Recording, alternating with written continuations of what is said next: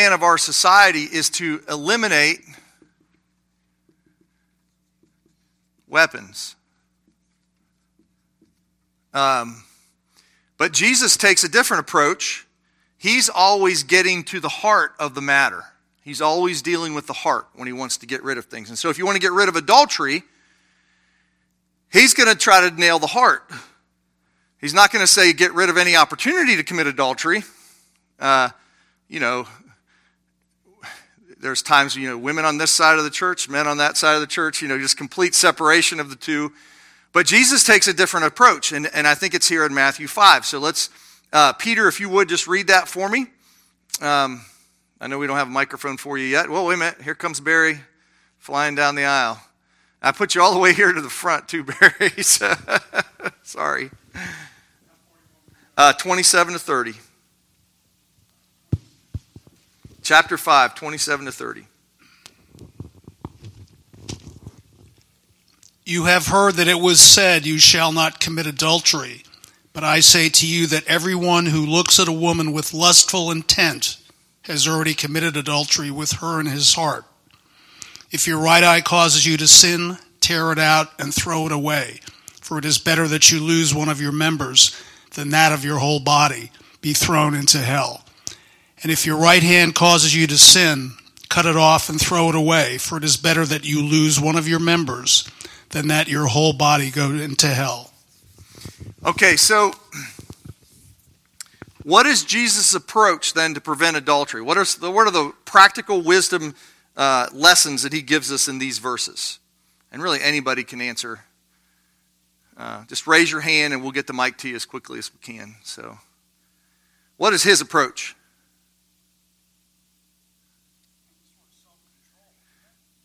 Okay, so uh, uh, he is self control.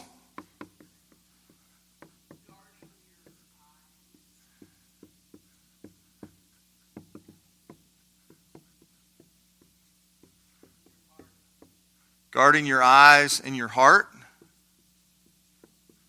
Okay. More specific. More specifics. Uh, okay, that's that's good, but give me like like narrow it down. Like, how do you? I mean, that's general. I have a good attitude of the mind. But what what does he say? Like, how does he? Um, just just give me from the text what he says. Okay, so if your eye causes you to sin,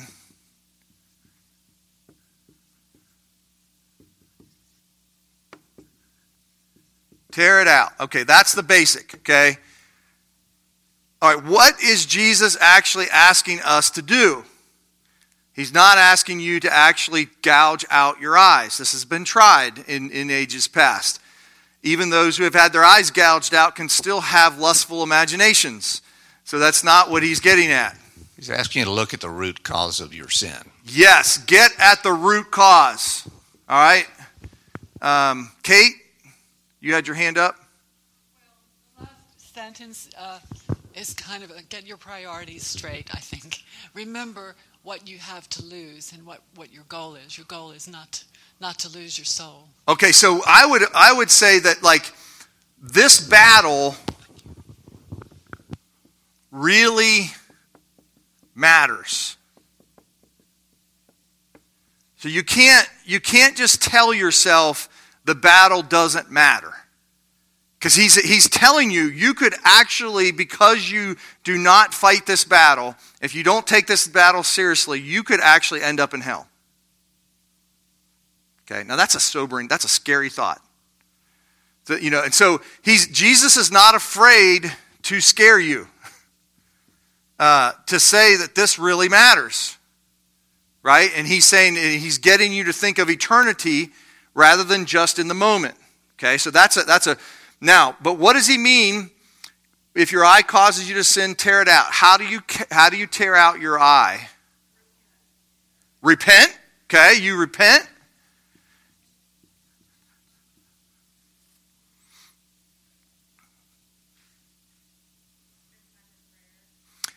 Yes. Uh, so you actually you refocus on the good. Get your mind focused on something else besides that. Um, if there's a particular aspect, uh, avenue, maybe it's uh, internet, well, you're going to learn ways to limit the internet, right? You're going to find ways to put controls on that. Uh, run. And this will bring up a good, a good point in our day. So um, there's uh, in in um, Joseph's day, he could run. But what if when he ran to another place, as soon as he got there, there was the same temptation? Which is, I think, what happens a lot in our day and age with the internet because it's constantly, you could be looking up a, uh, an article on General Assembly this past week, and there can be pop ups that will actually be tempting to your soul right then. So this is what our society has done to make it very difficult to run. But you're absolutely right. You need to try to limit your exposure to that, which is what Joseph does. All right? Someone I had it. Um, I was just gonna say, even without the internet, like your mind, like you said, your imagination, your mind, whether it's adultery or whatever it is, like I have a very vivid imagination. Yes. So like, if I like, I feel like I could say I would struggle with like envy sometimes, like Yes. what other people have. And for me, if I'm like getting in that cycle, it's like that whole idea of like sin begets sin. If I start just like letting myself get consumed with whatever it is, it, it's in my head. I could I could go to sleep thinking about whatever it is. If I don't spend time in prayer, like that's for me the only thing that will like daily prayer about it is the only thing that seems to kind of start changing um, the direction of my mind because it's in my head. It's Yes. not like I'm looking on the internet. I'm not talking about that, mm-hmm. but like the internet, whatever it is, it's like Instagram scrolling. Oh, this lady has this. I'm Like, if mm-hmm. I just had that, my life would be better. So it's just like it's all up in here. Mm-hmm. So I feel like prayer is the only thing that seems to like readjust that. Right. So, okay, so um, what I what I just say is that this mentality, cutting off your hand or tearing out your eye, are what I would call taking extreme measures. Don't treat the problem like it's just a small issue. Treat it like it's a big issue. That's that's I think the real issue. And I think Frank, you summarized it. You said have the right mindset. That was correct. But I just want to get into the if you don't look at this problem of lust like it's a real problem, and I think Jesus did the same thing with murder, right? What was the heart issue in murder? Passions, right?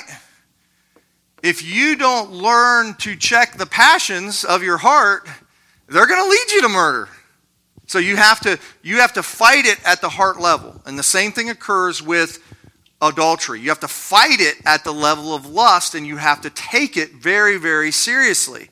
Now, as uh, Kevin DeYoung says, there's not a person in this room that is completely free of this difficulty. We've all failed at some point or another in our lives on this issue. So that's I don't think Jesus is saying if you can't get rid of absolutely any lustful thought, you're going to hell. That's not his point. But his point is you better take it seriously and you better not quit fighting against it. So if you've failed, if you've fallen short, I'll get you, Ken. If you failed and you've fallen short, then you repent, as Lee says. You, you, you admit that wrong. You cast yourself on the blood of Christ and you continue to endeavor to fight the battle. You just don't quit. You have to keep going. Go ahead, Ken. Yeah. Uh, what I wanted to add has to do with the dimension of repentance, and that is at pivotal points in my life when I've realized things kind of in bold print and it's made a major difference for me. I got on my knees and made a covenant with God Mm-hmm. that this is what I swear I will do to Him Mm-hmm. for him, not to him, but for him. So, um, when I face certain temptations, I will think back to the covenant that I have made, Mm-hmm. And that often will be will will stop me in my tracks, so I don't take the next step. Mm-hmm. So I just want to point out that's important for me personally. I don't know if there's broader applicability. But No, I, I think that's uh, Job. I made a covenant with my eyes not to look upon anything that's evil or something like that. I think Job is so I think that's that's true making those covenants. I will say that that just like it's very similar to anger, you can say I am not going to get angry. And then what do you find yourself doing? and I think same thing can happen with lust. Oh, I am not going to do that. And then you're like, oh, wait a minute. So there's, I think there's a, we have to put into the equation, yes, a covenant with your, your eyes, with your heart. Uh, and I think there's also this, this idea that this is a continual turning and repenting. It's not just a one time thing. And I do think that it, both with anger, both with uh, lust, and even coveting larger uh, that Shannon's talking about, kind of envy and covetousness, it really comes down to a sense of being content with what God has given you. And that really is the issue that we're all struggling with. To actually be happy with, you know, I thought to myself recently, you know, if you want to make people envious of you, be happy. Because most people are not happy. And they, they just, well, whoa, how can you be happy? You know, and so, but it, being happy is harder than you think, right? I mean, it, that's, this is the point I'm trying to get at. Just because you know the truth doesn't mean that it actually penetrates to the heart and you're actually living it out consistently every day. And, and so, as Christians, we want to both hold this high standard, but then also at the same time know that we're going to walk in the mud sometimes as we're trying to get out of this. And it's just it's just the way it is. So um, yeah so if, if you make this um, if in any of these ways if you make this covenant commitment as you're saying ken and i think it's great but then you fail you do that enough times you just begin thinking like either i'm going to quit making covenants or i'm going to um, or god has failed me because i've cast myself upon god to fix this problem and he hasn't fixed it yet and I just, just want to encourage you that it is a lifelong, all these are lifelong battles that you're facing. Um, it's not just a one and done deal. It would be nice if it was, but it's not. Okay. Um, just remembering from this passage that it's always an issue of the heart. It's always an issue of idolatry. It's always an issue of not being content with what God has given you. The problem is more in here than it is out there. Even though uh, our society does a really good job of, of throwing temptations at us at every moment, which makes it more difficult. Go ahead, Kate. Um, just, I wanted to share something that that um, really helps me when I'm in any kind of struggle. When I, I feel sometimes that um, God isn't hearing my prayers, or I'm I'm really frustrated with uh, failing in the same area all the time, and I just don't even feel like praying. I know that I must pray. That's the only way to get out. But I, I also remember that he said to enter his gates with thanksgiving. And if you can just find one thing mm-hmm. and start there, no matter how humble it is, I'm so glad I have a nice bathtub where I can take a hot bath and calm down. Uh, find something positive and good. Yeah, yeah. just start no matter where I am. It, it really helps me a lot to get to wherever I, I believe I need to be. Thank you. Yep. So there's, I often will talk about truth as a ridge line. So um, Satan has kind of a two pronged approach. One is to get you to just love the pleasure so much that you just go after it and seek it. Um, but then if you've got somebody who's here and he's like, no, I don't want that, so I'm going to go this way, his, his next approach is to get people to hate the pleasure and to not see it as something that's God's good gift. And that has occurred throughout history in the church, right? Just be celibate. Just turn away from the sexual pleasure, those kind of things. I already got a hand up, and I haven't even started. Okay, Frank. I haven't even, I haven't got my comment yet, Frank. And you go ahead. Sorry. Um, two things. I heard it attributed to Martin Luther that he talked about sin, and he said, you know, the birds can flit through their through the air, but don't let them build a nest in, in, in mm-hmm. your, on your head. Um, and then the other one was the psalmist in Psalm one Verse 1 Blessed is the man who walketh not in the counsel of the ungodly, nor standeth in the way of sinners, nor sitteth in the seat of scornful. somebody pointed out the progression of things.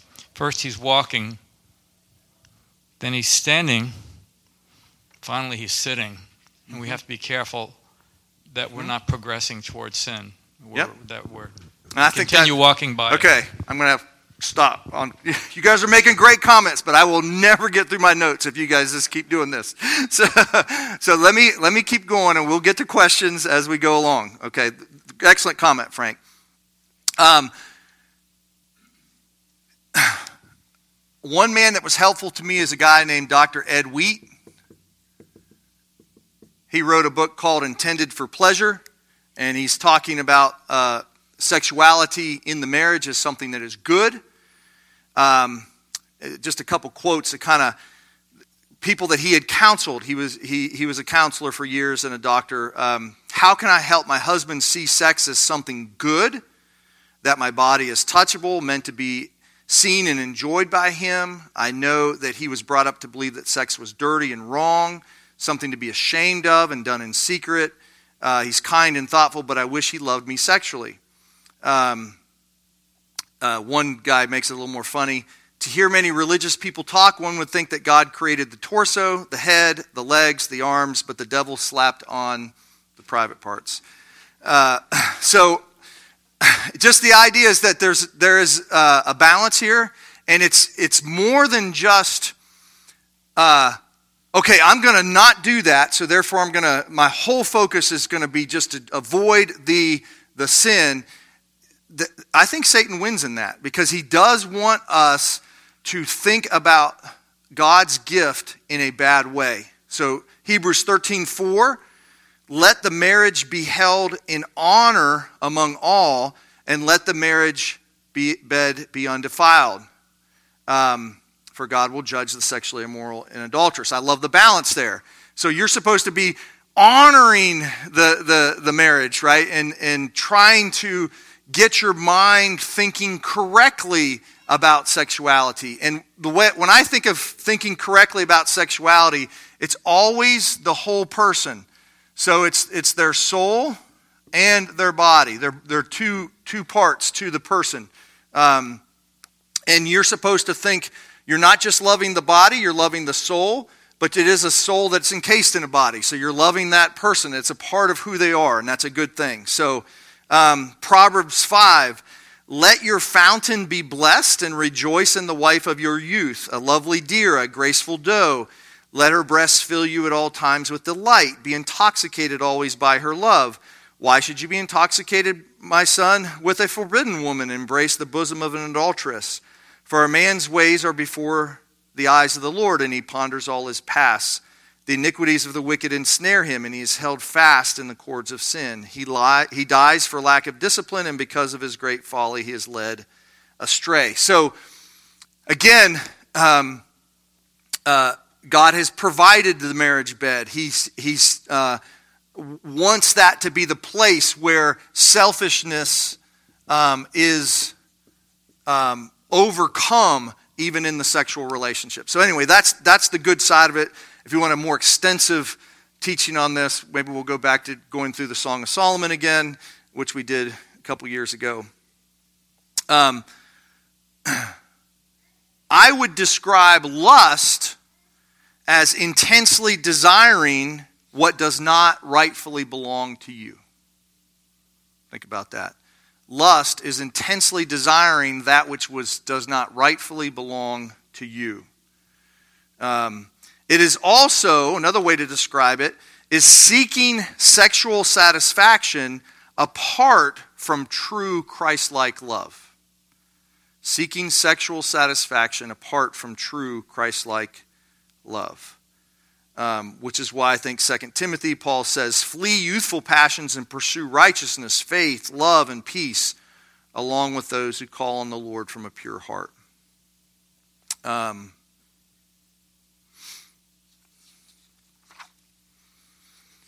Turn to 1 Thessalonians 4.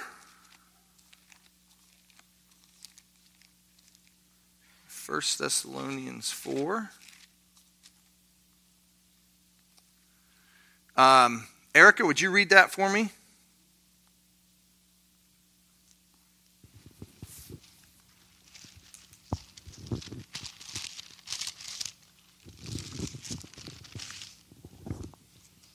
One through seven.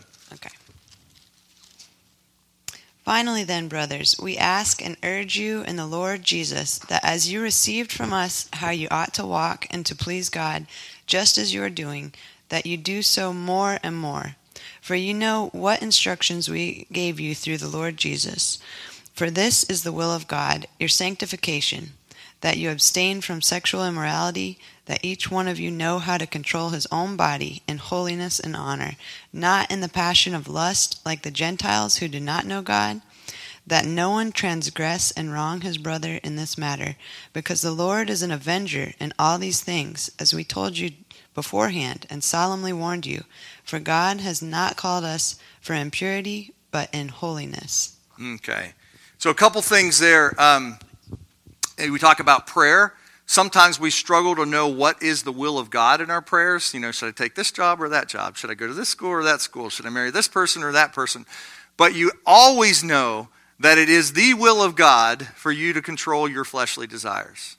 Uh, that's, that's, I would call that whether it's in marriage or out of marriage. They are not to just rampantly control you. You are to try to uh, control them in holiness and honor because God is the Lord of those. Um, and that that's the reason why God called us. He called us to purity. So, again, I like this, this picture in the scripture. Um, so, if the commandment is, you know, don't don't commit adultery, but the, the really the opposite of that commandment is to pursue pure love. That's what he wants you to pursue. And so you're constantly making this your goal. So you don't say, oh, I'm right here, so I'm good because I'm, I'm no longer here. you should be happy about that, but you're constantly pursuing the. It's like you never get done with this. You're constantly, I, imagine, even to the, the day that you die, trying to understand what it means to love another person unselfishly and to, and to really um, think about them correctly. Uh, uh, let's see.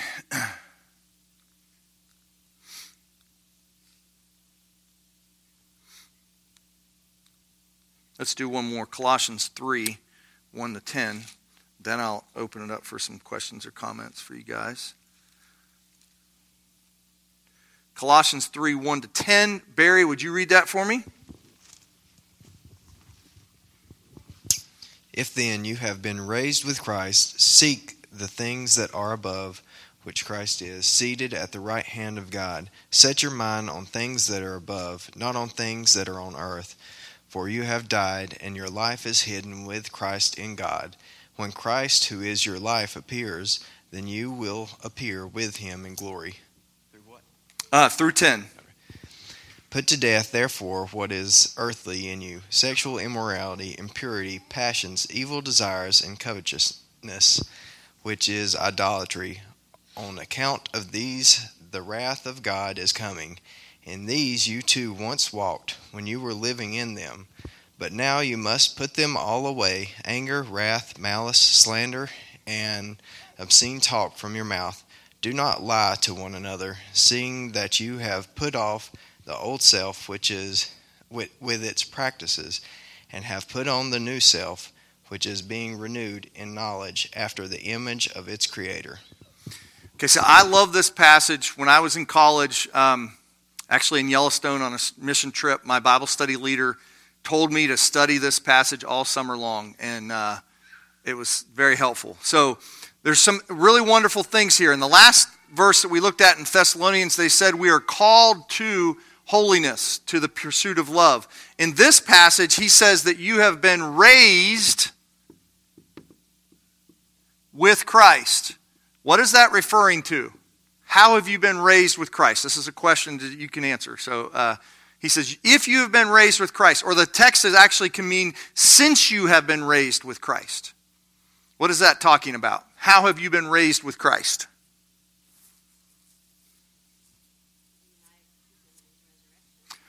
We are united with Christ in his resurrection.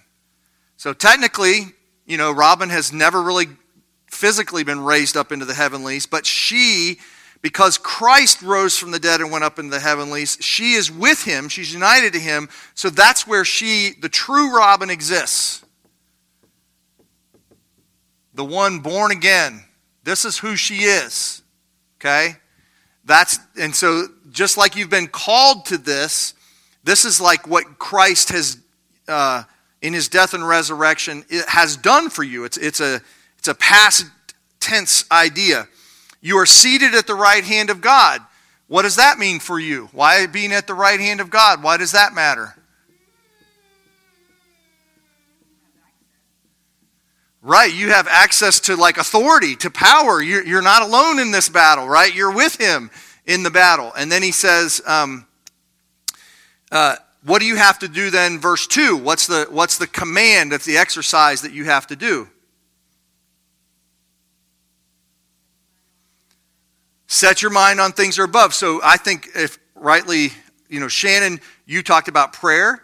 I think that's what's happening in your prayer. You're setting your mind on what's true and you're praying that out and you're asking God for, for help in this. It could be reading the Bible and you're understanding the truth because you, you tend to just absorb the lies of the world all the time. And so he, you have to set your mind on these things. Uh, but notice you are setting your mind, and this is the biggest difference between a Christian and a non Christian in any struggle against sin. Your true self is already there. A lot of times when you're struggling with any sin, not just the sin of sexuality, although I think it, it Paul says that it's the sin that's inside the body, so you feel like it's a part of you more than almost any other. Um, but it, but you you have to believe who am I? Am I the guy who is down here who's failed in my in my uh, battle against lust? Am I is that who I am? The one who's this is me down here, or is this the true me? And I think Paul is saying the true you is here. If you're in Christ, you've been raised with Christ. So therefore, because this is my true self, I am going to put to death. Who are you going to put to death? Your old self, right? The old self. So you're you can actually fight against the old self because of what Christ has done. You're not just you're not trying to be someone that you're not.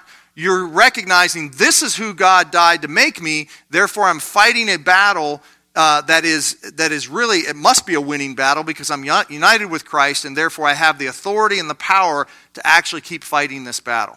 Okay. So then he says. Um, Notice he says, For you have died.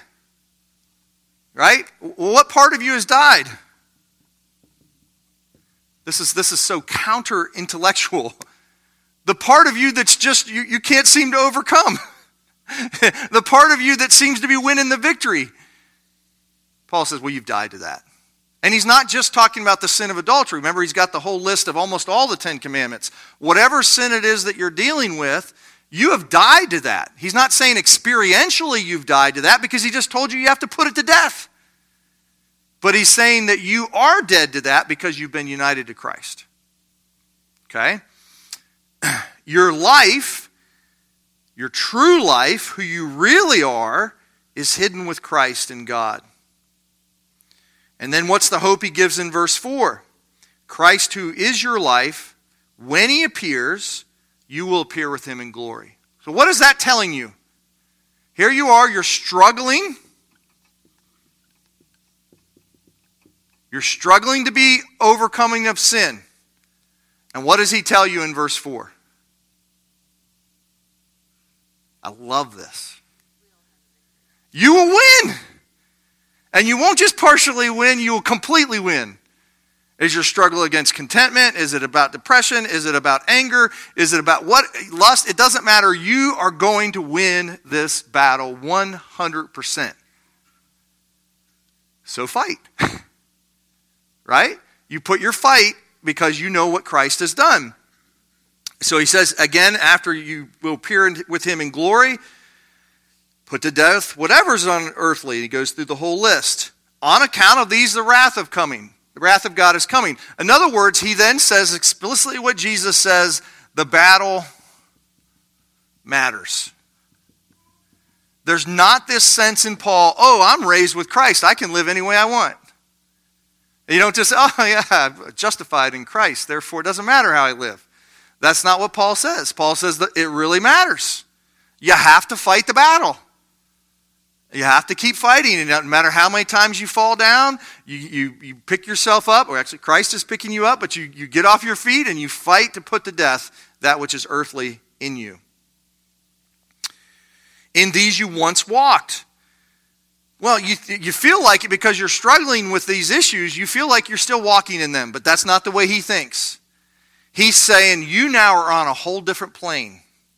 It's almost like um, you, ha- you were on a train going this way, and now you're on a train going that way.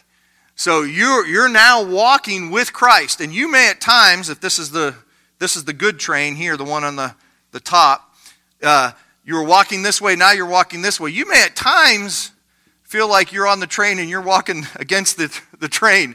But the reality is, you are, if you're going to walk with Christ, he is, he is the one grabbing hold of you, He's walking with you, and He's taking you towards glory. That's the reason why He's called you.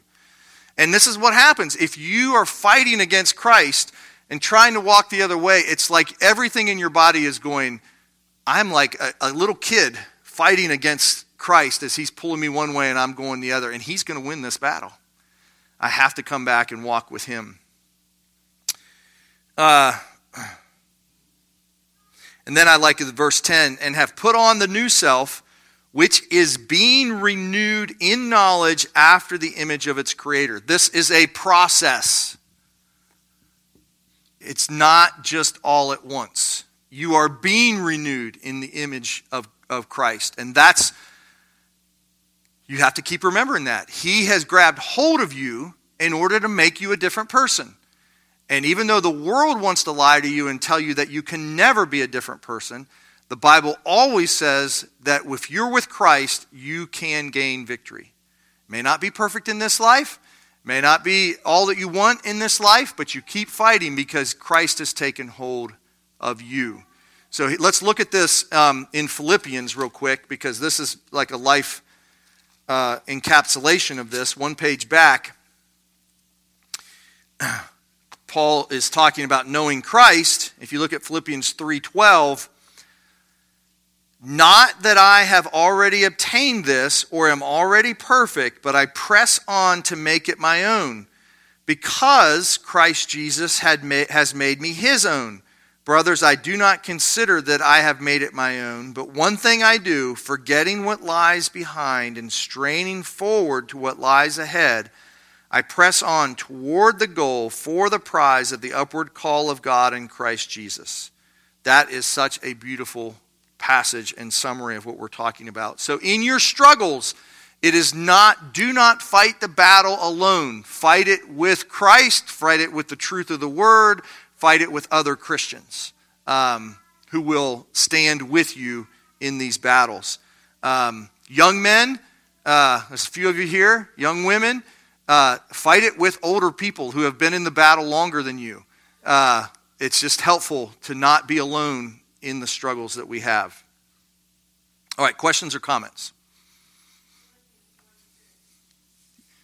It's one of my favorites. Go ahead.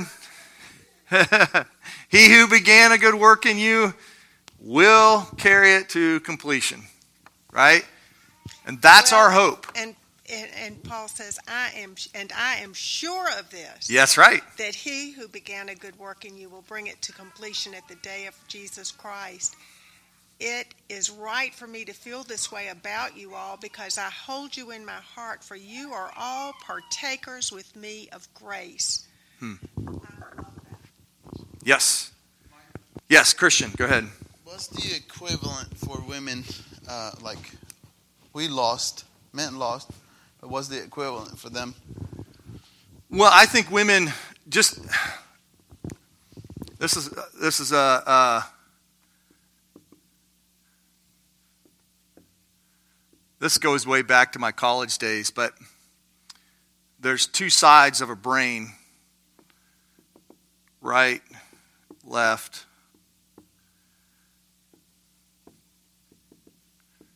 Right, left. And and the one I don't even know which is the which, but like the one side are like the uh, you know more uh, focused on tasks and doing. The other side's more emotional and emotive kind of side. Anyway, they said that men, um, women have a um, like a AT&T fiber optic network going between the right and left sides of their brain.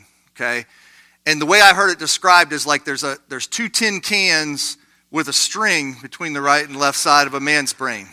So, so what's that? but okay, but this is the I'm getting to a point on this. I think that when it comes to lust, men do have a, a greater propensity to just be focused on one aspect just the visual or you know just the pleasure itself. It's easier to think of one part of the person. Where i think women tend to think of the whole person. Even in when they lust and i think women struggle with lust too it's usually a relational lust. They want the whole picture. They want it's just everything um, and that's more of what they want. And they can be very discontent in that. So the same envy that you have you wanting your your um, you might lust in, in the whole environment of a, a um, almost like a fantasy relationship of your husband being more than he is. You know, those kind of things can happen. So I think they still struggle with discontentment. It just may not look exactly like it does for a guy who can be just focused on the visual or focused on, you know, the actual pleasure just by, by itself, not thinking of the whole person. They still struggle with being discontent and envying. So, uh, that's, that's, that's my answer from a guy's perspective. The women could probably answer more to that, but they do deal with the same discontentment and dissatisfaction with life. So, does that help you at all? Um, what's that? Yeah.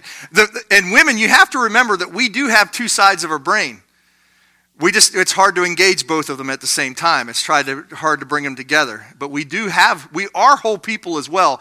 And i don't know if this is a you know biblically or not but that just was so helpful to me as a young man to realize how how helpful it was that my wife was was probably thinking about relationships more holistically than i did and to learn from her in that uh, in general in life. So um, I don't know. So, just as it was a helpful illustration to me over time.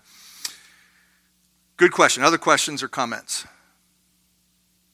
Yes, Jessica. In terms of what Christian brought up. I think um, we live in an interesting cultural time in terms of um, what feminism has done in terms of the way women think or mm. are are even told to think. It's kind of this homogenizing of gender in in which um, I, and I think I see it especially in the current culture among teenagers that that young women are being encouraged to lust in the same way that would be stereotypical of men, mm-hmm. um, and I think that's really damaging in ways that we're seeing in in young women. Um, is scary, and I think when we try to minister to younger people, we cannot just assume that there is this very strict dichotomy um, between men and women because I think more and more we're seeing that with just the availability of pornography and all that. So you can have um, you can have uh,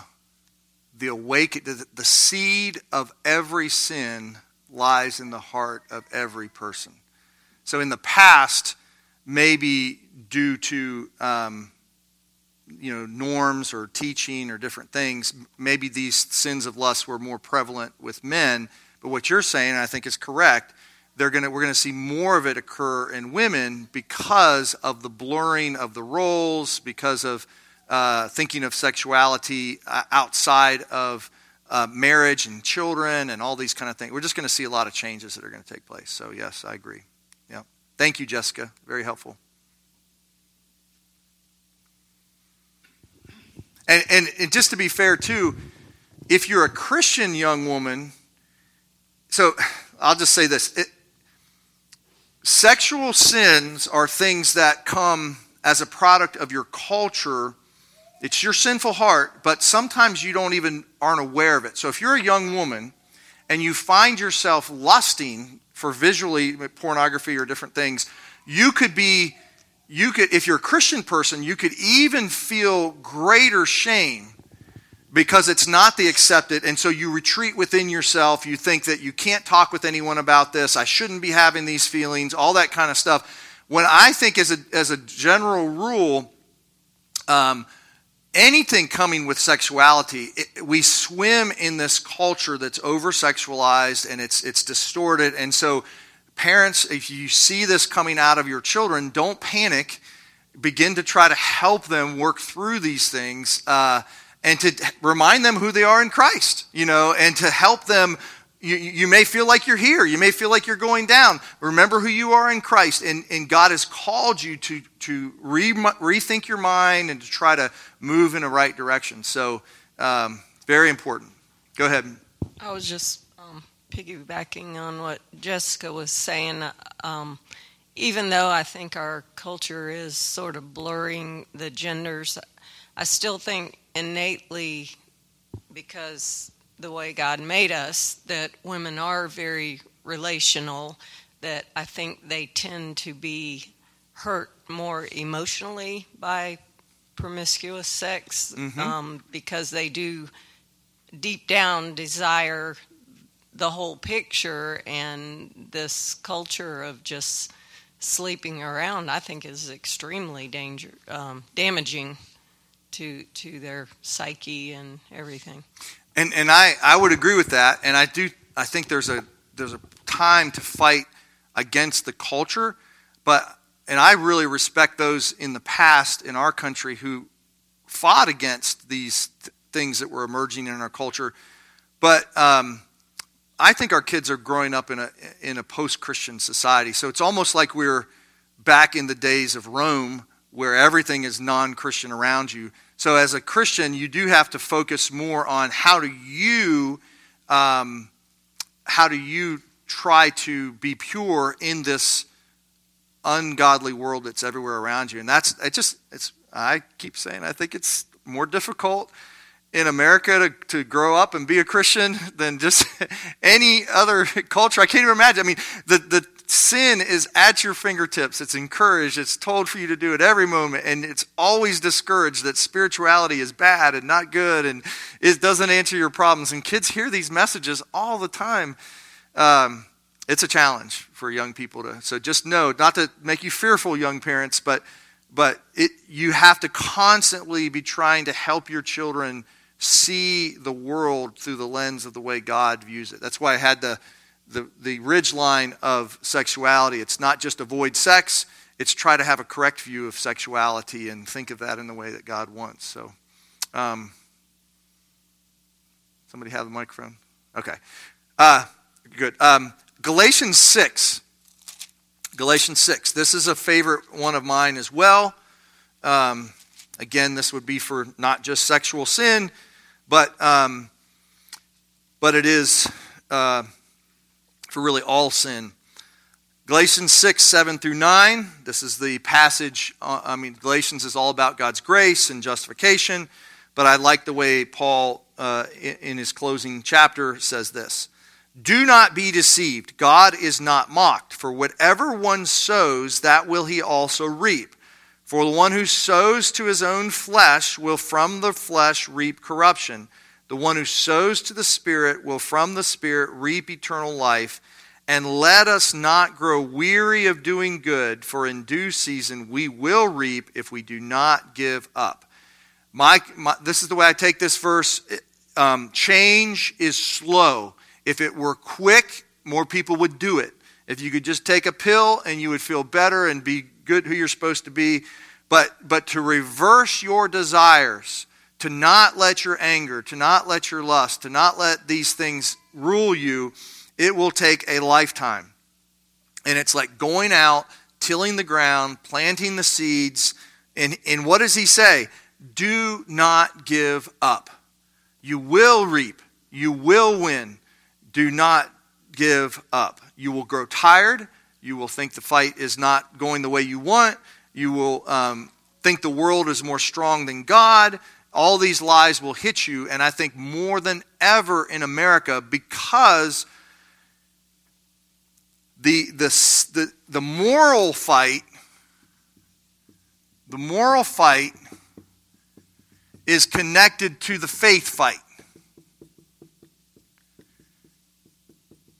So in our day and age, you, from a young, our culture, more than any other thing, tells you that faith is irrelevant. It is not helpful to you. It is not going to help change you. It is something that you do if you want to do it, great, but it's pretty much irrelevant to your life. And we come in to worship God on a Sunday morning, how is that actually helpful to you? And they will tell you basically that God doesn't exist. He is not the all powerful God that is there to help you. And, and so, so, if that's the struggle, Satan is trying to destroy faith in you. So, what he does is you're in the moral fight, and you think you're losing the moral fight. So, your immediate response is to say, I've lost and God is not real. God is not good. I've, you know, felt it myself. I've counseled other people. I have prayed. I have read my Bible. I have done these things, and God is not changing me. And so they end up, it's a crisis of faith.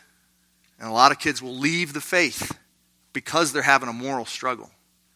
And I think the reality is we have to help them understand that even though you don't seem to be making progress in the present, that is okay. God expects that. He expects you to have these seasons where He just doesn't look like there's any progress being made, but you keep fighting. And she wants the microphone over here, Barry. So, because He says if you don't give up, you will win. You will conquer this. You will overcome. It may take your whole life. It may take to, to fully conquer it the day you see Christ face to face, and that's when you're fully changed. But you, you know that the fight is worth it. So I believe that because our overarching society is telling us that faith doesn't exist, people get in these moral fights and they have wrong expectations of quick and easy victory. And then, be, then they hear the lesson, oh, God's not real anyway. And they just chuck Christianity. And I think that's one of the reasons why it happens so often. Shannon. I was just going to add to that. I was trying to think how I was thinking it, but also shame. I think is really, especially in Christian, like young Christian, you go off to college or what, what, you know. I like I know that was something I really struggled with. Like you start dipping your toes in things, and then all of a sudden, you maybe I grew up in a Christian group where I feel like it wasn't really discussed. It was definitely the woman's fault. They always had the like, oh, if you sisters caused your brother to stumble, you know, and it was the guys had no blame. And I'm not saying that's every Christian group, but like that's definitely what I grew up around. And women's fault. And so, like, if you did stumble, and whatever level that was, you were filled with so much shame. And I know so many women who have left their faith because they could not get past the shame. And I lived with it for a long time. And I had that, like, in the back of my head, like, God, I know you're there, but, like, I just can't I can't see my way through this. Mm-hmm. And so I feel like that is a huge part of it. And like not feeling like they can come, whether they can or not. I do think the church could do a better job of making sure like young people feel like they can come and talk about mm-hmm. like what's going on in their life, no matter how terrible it is, because shame will eat you up. And some people, I think, live with it their whole life and never get over it. It's really well said. Really. Jessica. Um, something that just keeps coming to my mind is um, Philippians 3, um, the passage, the part right after what was read a few minutes ago, mm-hmm. um, where Paul says, Brothers, join in imitating me and keep your eyes on those who walk according to the example you have in us. Um, I think that's so key in this, especially if we're talking about, I mean, not just ourselves, but raising children in this culture. Um, one thing that I think the church and the, the world agree on is that we want role models in mm-hmm. some way. Um, now, the culture will will give you all kinds of role models that are ungodly, um, but within the church to have role models, Paul. I mean, you think about Paul saying like, "Imitate me." Paul had done some pretty ugly things, and obviously now he's he's leading mm-hmm. the church, and um, it's interesting to think about what it means to, to tell people to imitate us because obviously we're still dealing with our fleshly struggles. And um, I think, you know, to what Shannon said a minute ago, having people within the church that are these godly examples of what it is to struggle and fight against sin, to fall and to get back up, so that our our children have something to imitate that is that is real, um, is a way that I think we can help our children stay tethered to the church because they will see something that is real, an actual struggle with sin that is is leading to victory over sin, um, that is leading to wisdom that can be shared.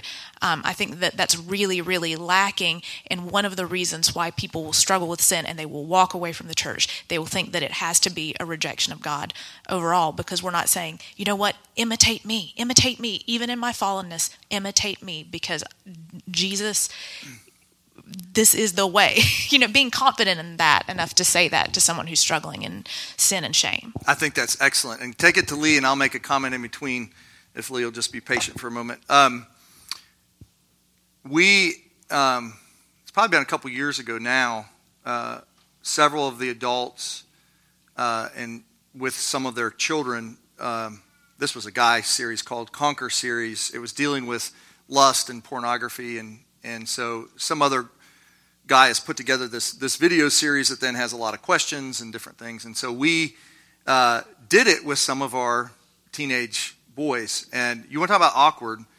You know, um, here we are, adults, trying to express in a real way, not not in a you know proud or arrogant or flippant way, but in a real way, explain the battle that we've faced.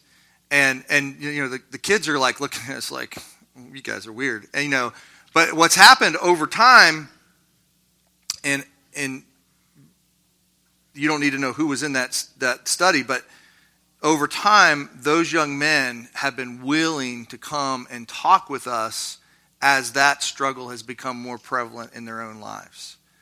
And they and they haven't just felt intense shame. You can still have the guilt, and you should feel shameful when you do something wrong, but it's not this all encompassing shame that no one else can ever know about my struggle.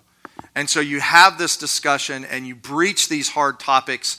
And then it is embarrassing to even admit that you've had any failure in this area. I mean, you don't want to admit that to, especially to young boys. You know, like you don't want to admit that to them. And yet, I think it's been the healthiest thing. And I tell you guys that because we have that series. Um, and and if there, what I told the boys uh, is that I hope that this will be like an ongoing thing, so that they will maybe want to do it with their friends. And they have done that. It's been really kind of cool to see that branch out. But if there's a if there's a dad, uh, you have to have the right timing and stuff. But if these series could just continue on, it was about a six or eight week series that we did, um, and and the the videos are really good. And there's great discussion and prayer afterwards, and so it's just really helpful. So I just want to encourage that. I'm sure there's probably a similar thing with ladies as well. This was designed for men, but um, it's, it's, it's important that we have those conversations because the only way you're going to break the shame is if you actually have another person who is a godly figure who's just talking through these real issues. You just have to have that. So go ahead, Lee. In my life, um, the shame, you know, the wretchedness of sin and then the shame of it um, came down to forgiving myself. I knew that Christ forgave me and mm-hmm. covered that sin, but I had to let it go. I had to forgive myself. And mm-hmm. I mean, who am I or who are we to think that if Christ can forgive us, why in the world can't we forgive ourselves? So, I mean, it just all comes back to Him. Christ has got to be bigger than your shame. And I'll say this. Um, the, the passage in 1 Timothy 2 that talks about women uh, having modesty and self control. Um, there is no definition of what modesty is uh, in Scripture. Um, there are some definitions of, of like attitudes. And I think that uh, for any of us, if you are trying to dress in a way that is provocative, that's, that's the issue. It's not just, oh, you didn't wear a dress or you didn't wear this or, you know, uh, the sin is always comes out of our heart. You can't blame your sin on somebody, some temptation that's out there. What you can do as an individual is to try to not um, uh, be striving for attention sexually uh, by the way that you dress. And I think that's, that's the key. So, enough said on that. We're going to close with Titus chapter 2.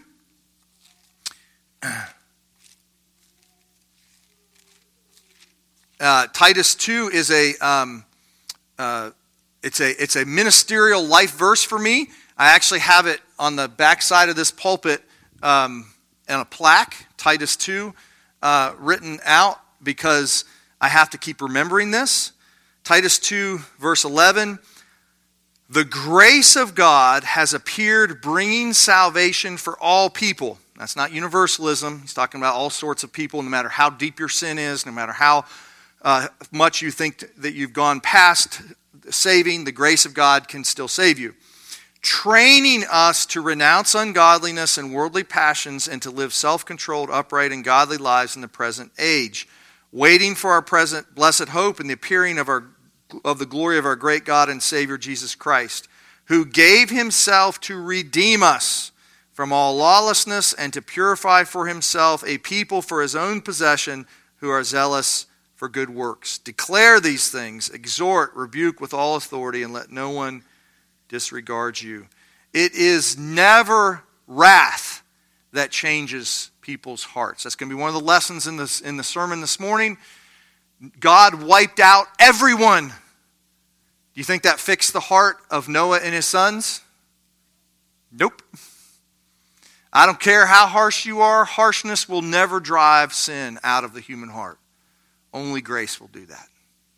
That's why it's the grace of God appeared, training us to renounce ungodliness. Grace is not just go on living the way you want and God will save you. Grace is God saying, I am going to interject my power into your powerlessness and I am going to redeem you. That's the gospel. And that's what we want to be a part of. So, Heavenly Father, thank you so much for this lesson. There's more that we could talk about. And I do pray, Father, that you would help us. Oh, Lord, help us. Uh, we have all been influenced in our minds uh, in what I call stinking thinking, uh, thinking the ways of the world. And Lord, help us to renew ourselves and to think the way you want us to. You have raised us up with Christ, you've seated us with him in the heavenlies. And that is an honorable position. You do not look at us in shame. You look at us in, in the blood of Christ, and we praise you for that. In Jesus' name, amen. And the kids come in.